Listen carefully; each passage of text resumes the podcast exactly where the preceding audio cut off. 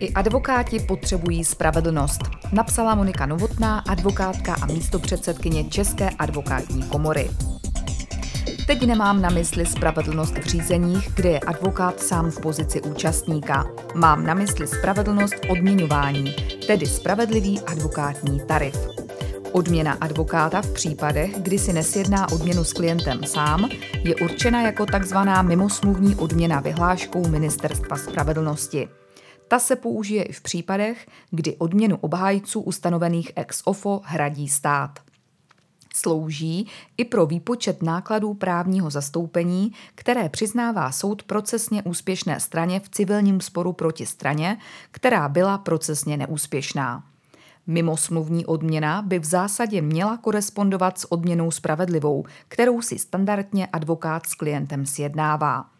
S ohledem na to, že jejím účelem je i určení nákladů řízení, na jejichž náhradu má nárok procesně úspěšná strana, měla by její výše odpovídat i reálným běžným nákladům, které zpravidla účastník řízení hradí svému advokátovi za zastupování v soudním sporu. Odměna ex ofo by zásadně neměla být řádově nižší, než kolik si obhájce sjednává se svým klientem v případě, že odměnu hradí klient. Odměna. Vyhláška číslo 177 lomeno 1996 sbírky v účinné znění tyto funkce neplní. Pravidla pro určení mimosmluvní odměny nebyla deset let měněna. Jedinou pozitivní změnou bylo loňské zrušení tzv. povodňové daně. Připomeňme, že ze Solidarity po povodních v roce 1997 byla odměna ustanovených obhájců nejprve snížena o 10% a v roce 2011 o plných 30%, kdy se snížení rozšířilo i na zmocněnce v trestním řízení, opatrovníka dítěte a další činnosti advokáta podle občanského soudního řádu. Dočasné snížení tak přetrvalo 24 let. Jen pro srovnání, platová základna státního zástupce činila v roce 2011 46 557 korun, v roce 2022 již 90 784,80 korun. Navýšila se tak o 95 v současné době se v řadě ustanovení stala mimosmluvní odměna zcela neodpovídající reálné cenové úrovni – v občanských sporech, kdy je předmětem sporu peněžitý nárok, dochází v důsledku rostoucích cen i růstu hodnoty předmětu sporu a proto zde není problém tak palčivý.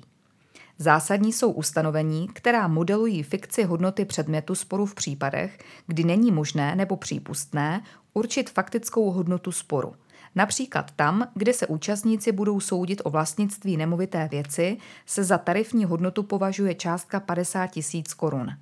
To znamená, že za jeden úkon právní pomoci, například sepsání žaloby nebo účast u soudního jednání, činí odměna advokáta 3100 korun.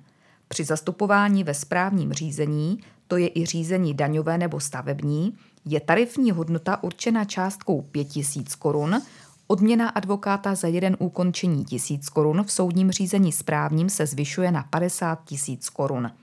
To i v případě, kdy je například předmětem řízení daňový nárok, který je samozřejmě vyčíslený penězi.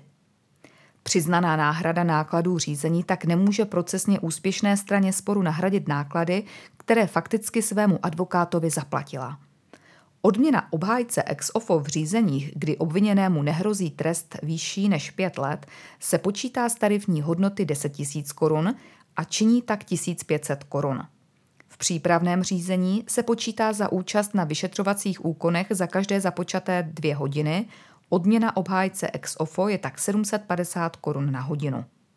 Nejde samozřejmě o odměnu čistou. Z této odměny musí advokát hradit náklady na kancelář, vybavení, nájem, energie, mzdu sekretářky a tak dále. Je zjevné, že v dnešních poměrech jde již o odměnu nedůstojnou. Závěr – je proto na místě, aby Ministerstvo spravedlnosti vyslyšelo hlasy českých advokátů a upravilo jejich advokátní tarif tak, aby byl pro advokáty i jejich klienty spravedlivým. Poslední schůzka, která se na toto téma uskutečnila a které se vedle advokátů účastnili i notáři, exekutoři a zástupci neziskového sektoru, byla vedena velmi věcně. Věřme proto, že bude mít i reálný výsledek. Pro Legal One Michaela Vašinová.